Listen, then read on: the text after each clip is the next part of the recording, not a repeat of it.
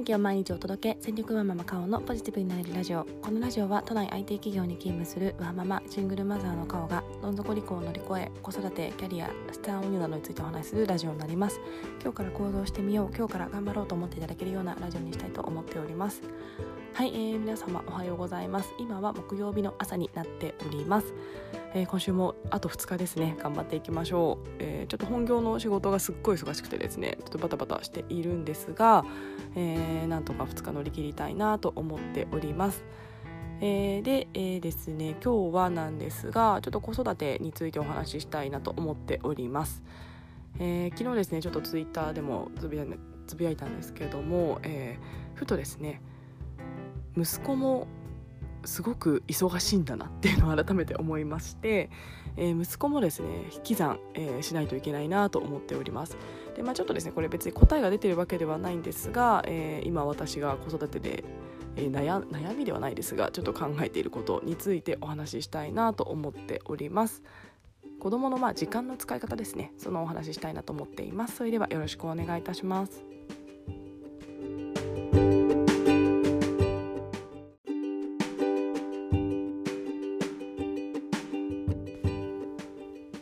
息子がですね小学生に上がりまして、えー、平日、まあ、最近までですねあのずっと学童に行ったり家にいたりということでペースつかめておりませんでしたが最近は、えー、1日おきに息子は小学校に行っております。えー、で、えー、その後学童行って帰ってくるんですけども、えー、小1の、まあ、壁の一つであるやっぱり宿題が出るようになりました。えー、でですね宿題をやらなきゃいけないとかあとは、えー、学校の勉強プラスでですね私は今、えー、100マス計算をちょっと息子にやってもらってまして、えー、目的としてはですね私はやっぱり計算力っていうのはすごくあの大事だなと思っていて、えー、この力はですねちょっと小さいうちにつけておいてあげたいなということで、えー、100マス計算を1日1枚ですかねプリントやらせるようにしています。大体賞味10分かからないぐらいまだちょっと時間かかるので、えー、5分とかですかねぐらいになってます。5分から10分、えー、丸付けとかも含めてかかっております、えー、でですねただ息子は、えー、さらにですねレゴがやりたい、えキャッチボールをやりたい本も読みたい虫探ししたいということでやりたいことがたくさんある少年です。はい、えー、ただえーと、宿題をやらなきゃいけないですし、まあ、100万計算は私がやらせてるので、えー、やらなきゃいけないですし、えー、あとはですね、えー、ご飯食べなきゃいけないお風呂入らなきゃいけない明日の準備しなきゃいけないということで本当にあの息子も私も平日バタバタ忙しいなと思っています。でですねその息子がこれやあのこれやらなきゃダメだよなんて言うとですねえちょっと待ってレゴやってるからということでレゴの集中タイムゾーンに入っちゃうんですよね。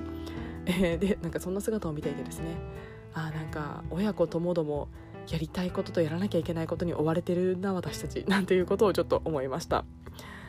えー、でですねまあいろんなご意見あると思うんですが平日はその、まあ、レゴとか、まあ、キャッチボールとか読書とか、まあ、ちょっとそこをあの少なめにしてやらなきゃいけないことを優先しなきゃいけないっていうご意見もあると思いますし、まあ、実際そうだと思うんですけども私個人としてはですねやっぱりやりたいことっていうのをやっぱりやらせてあげたいなと思っています。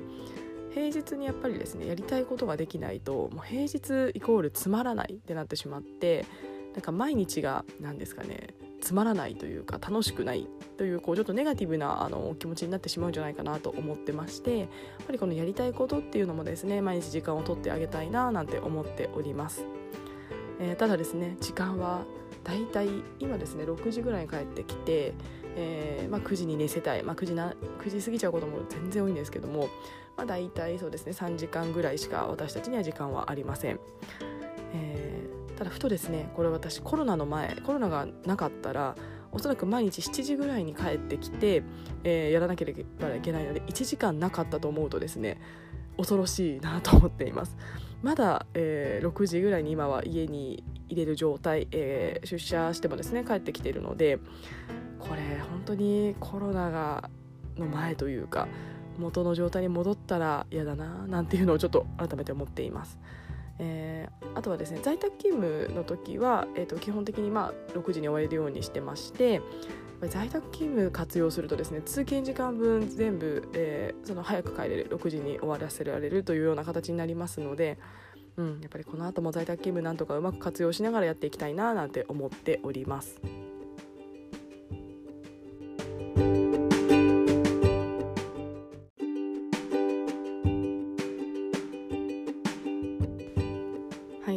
でですねまず息子の時間をですね引き算しようと思ってですねこうどんな動きかなっていうのをぼーっと見てたんですけども見たり考えたりしてたんですけども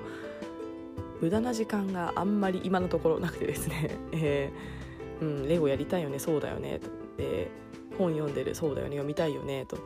えー、ただですねちょっと漫画を最近覚えてしまって漫画読んでるのでちょっとそこ減らしたいなと思いつつ読んでる漫画が結構チーク系の漫画というかあの言葉辞典とかあとことわざとかですね。あのそういったもので、まあ確かに悪くはないななんて思ってしまうと、まあ、ちょっとそのまま読ませていたりとか、えーあとはですね本当にあのそれ以外の時間はやらなければいけないことなのでまずい弾けないと思いました、まあ、若干ちょっと漫画があのチークではない、えー、漫画あの真剣ゼミがうちですねあのちょっと古いやつなんですけどあるのでそれの何ですかね漫画とかちょっと読んでたりするので、まあ、それは減らそうかなと思ってるんですけども、えー、なかなかですね、えー、息子もあの引き算ができないような状態になってまして、うん、これはもう一度息子のどうなってもらったらいいかっていう目的を考えてそこで時間をやりくりしなきゃいけないななんて思いながら見ておりました。えー、でですねまずちょっとやってみようと思ったことが順番を変えるということをやってみました。えー、まず昨日はですねまあ本当に昨日のことなんですけど帰ってきて、えー、すぐによしじゃあ100マス計算やっちゃおうということで、えー、100マス計算をまずやってました以前はだいたいえー、っとですね100マス計算はお風呂上がって、えー、お風呂上がるのがだいたい8時半とかなんですけども、えー、その後ですね100マス計算やって、えー、宿題やってその後準備をしようということでやっておりまして一番後ろにやらなければいけないことを持ってきてしまってました。えー、それをですね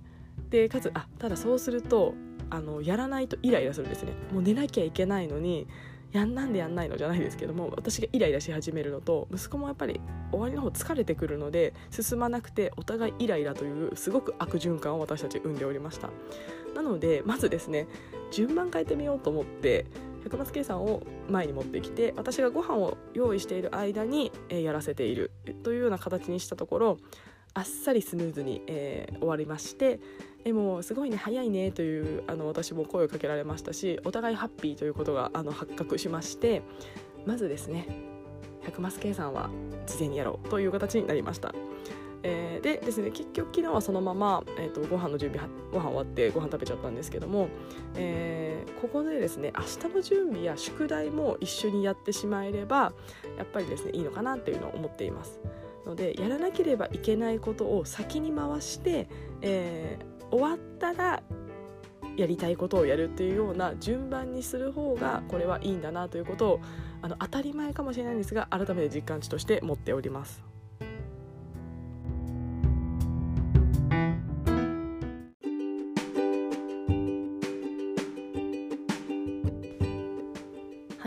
に私の性格上なんですがやらなければいけないことがたくさんあると、えー、すごく追われてる感じがしてイライラするしストレスなんだなというのを思っています。なので以前の時間の使い方は、えー、お風呂に出た後に宿題えー、明日の準備100マス計算という3つのやらなければいけないことをやらなければいけなくてそもそもその時間の設計が私いけてなかったなと改めて思っております。せめてこのうちの1個か2個を前に終わらせておけば、えー、あと1個やれば寝れるよねというような形でスムーズになりますしやっぱりたまにちょっとですねあのそのやりながら途中で合間合間にですねあの近くにある本読み始めたりとかするマイペースな息子なのでまあイライラしてたんですね、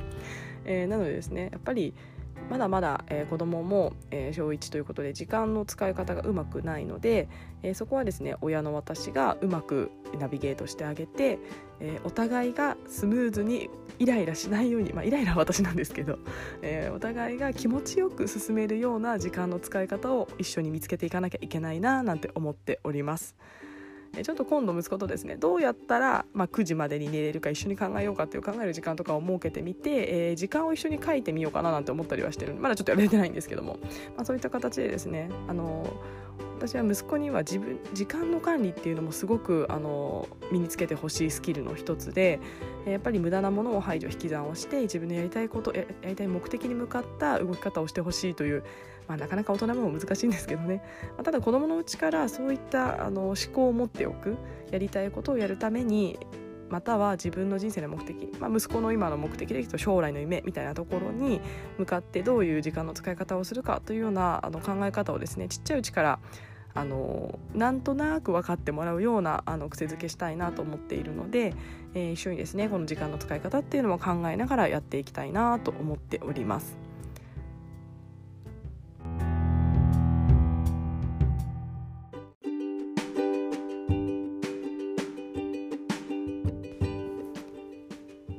はい、えー、子供にはですねお金の教育もきちんとしなければいけないと思ってますしあとはやっぱりこの時間の教育、まあ、時間の教育というかこの時間の使い方っていうのが、えっと、人生によって大きく変わっていくっていうのをですね、まあ、多分今1年生で言っても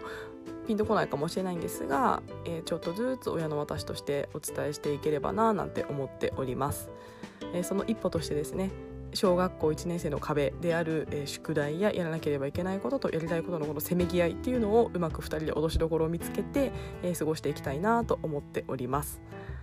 まあ、あとはですね昨日キャッチボール行かなかったのであのそれは良かったですねやっぱキャッチボールとか行っちゃうと結構時間がなくなるので、まあ、それをですねやっぱり毎日毎日言ってるわけじゃないんですけども、まあ、ただせっかくの息子との時間なのでなんとか取ってあげたいなと思ってるので何らか私たちの生活に組み込んでいきたいなと思っております。はいえー、ということで、えー、今日はですねちょっと答えが見つかったわけではないんですが、えー、もしですね今あの特に育休復帰された後の方とかもですねあの最近仕事復帰された方もいるんじゃないかなと思っております、えー、仕事もちょっとずつ戻ってきましたね。街見るとすごく人増えたなと思ってます、えー、もしですねそんな方がいたら順番ちょっと変えてみるだけでも多少変わるかもしれませんのでこの時間子供との寝るまでの時間に追われてる方いらっしゃいましたら引き算することとあとは引き算する前にまず順番ですね。を変えてみるともしかしたらちょっとスムーズにいくこともあるんじゃないかなと思いまして、えー、我が家の体験談お伝えさせていただきました、えー、ちょっとでも誰かの参考になれば嬉しいなと思っております。はい。えー、ではですね今日もまた、え、仕事を頑張りたいなと思っておりますので皆さんも一緒に頑張りましょう。今日も聞いてくださいましてありがとうございました。